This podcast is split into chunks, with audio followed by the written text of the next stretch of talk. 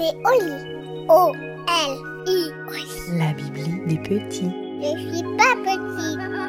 Bonjour, je suis Delphine de Vigan. Je vais vous raconter l'histoire de Nadine et Robert, le dernier voyage d'un poisson rouge.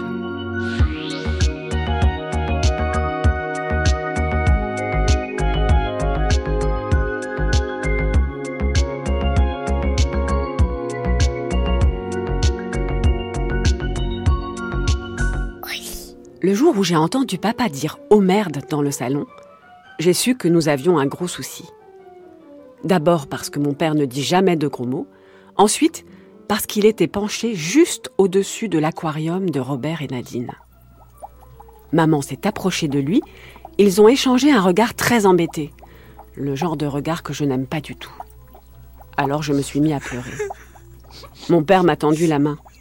Viens voir, Titou. Nadine n'a pas l'air très en forme.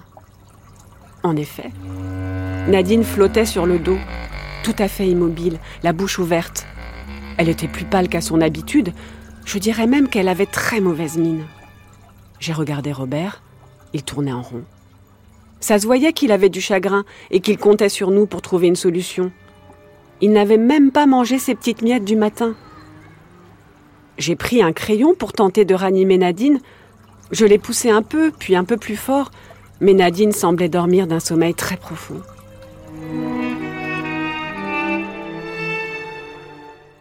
L'année dernière, j'étais rentrée de la fête foraine avec Robert et Nadine qui frétillaient dans un petit sac en plastique. C'est moi qui les avais gagnés à la pêche miraculeuse et qui avais choisi leur nom. Robert à cause de Bob l'éponge, mais je trouve Robert un peu plus chic, et Nadine parce que je trouve ça très joli. Papa m'avait bien prévenu que les poissons rouges sont très fragiles et que parfois ils peuvent mourir d'un coup comme ça sans raison. J'ai pleuré un peu plus fort quand j'ai entendu qu'il était question de jeter Nadine à la poubelle. Alors maman a proposé qu'on l'enterre quelque part. J'ai demandé si on pouvait mettre Nadine avec mamie au cimetière, mais papa a dit que c'était trop loin. Il a eu une bonne idée. Enfin, elle paraissait très bonne à cet instant-là. Et si on allait au square pour enterrer Nadine dans le coin tout au fond, là où il y a les arbres? Nous étions tous d'accord. Papa a attrapé Nadine et l'a enveloppée dans un papier d'aluminium. J'ai dit à Robert Ne t'inquiète pas, on s'occupe de tout. Il m'a fait un clin d'œil, j'ai vu qu'il avait meilleure morale. Nous sommes partis tous les deux, papa et moi, en direction du square. Comme il était encore tôt, il n'y avait pas beaucoup de monde.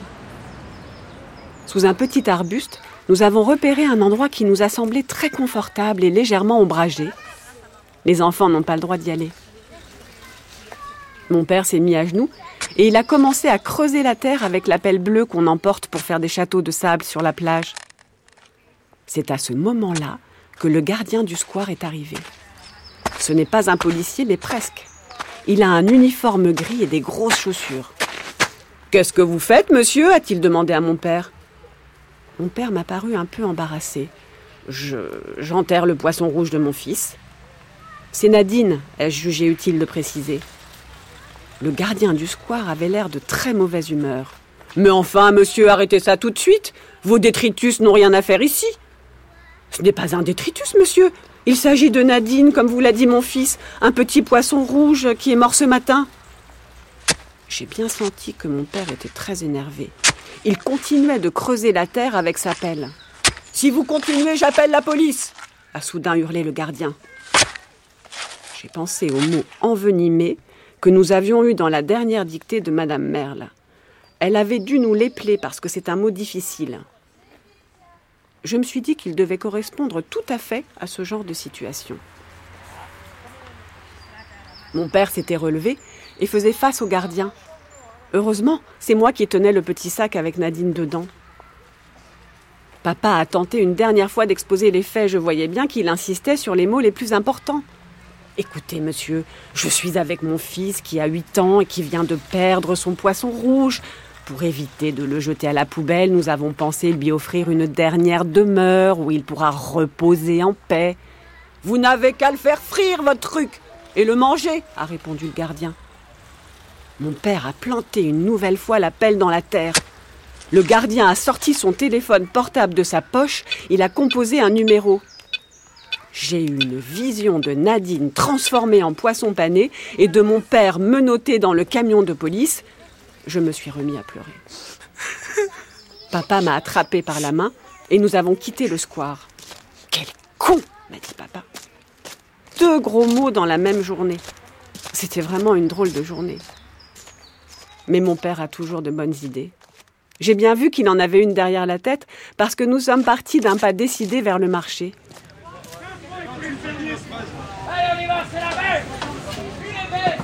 Là-bas, nous avons acheté des framboises que nous avons mangées aussitôt. Elles étaient délicieuses. Nous avons gardé la barquette en carton et puis nous avons choisi un bouquet de jonquilles chez la fleuriste. Nous avons le matériel, a déclaré mon père sur un ton mystérieux. Nous avons pris le métro jusqu'à la station Saint-Michel. Une fois dehors, nous sommes restés quelques minutes sur le pont pour profiter de la vue. C'était magnifique. On voyait la Seine, qui est un très grand fleuve, et puis la cathédrale Notre-Dame de Paris que j'ai visitée quand j'étais en CP. Par les escaliers, nous sommes descendus sur les quais. Il faisait très beau. Papa a déposé Nadine dans la barquette des framboises sur un lit de fleurs jaunes. Et puis, il s'est allongé à plat ventre par terre pour placer l'embarcation sur l'eau. Il y avait beaucoup de courant, alors Nadine n'a pas tardé à s'éloigner vers le pont Neuf.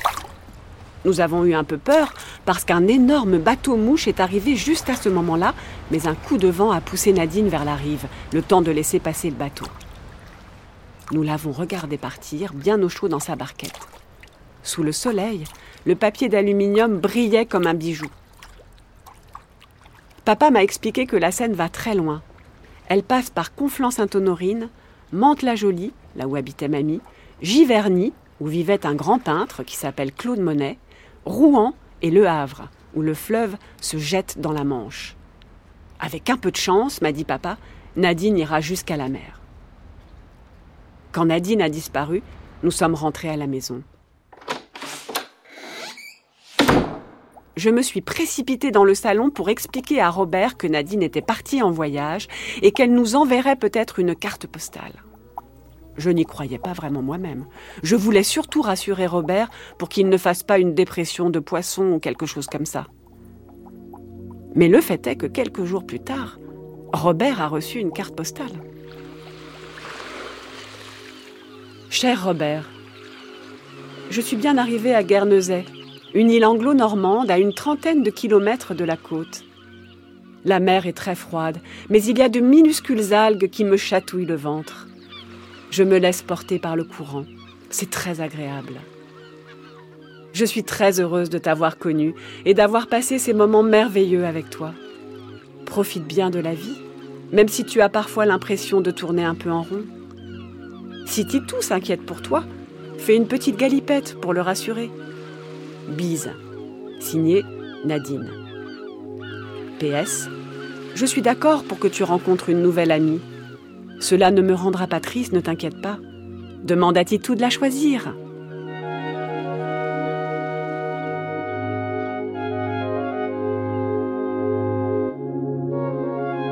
Et voilà, l'histoire est finie.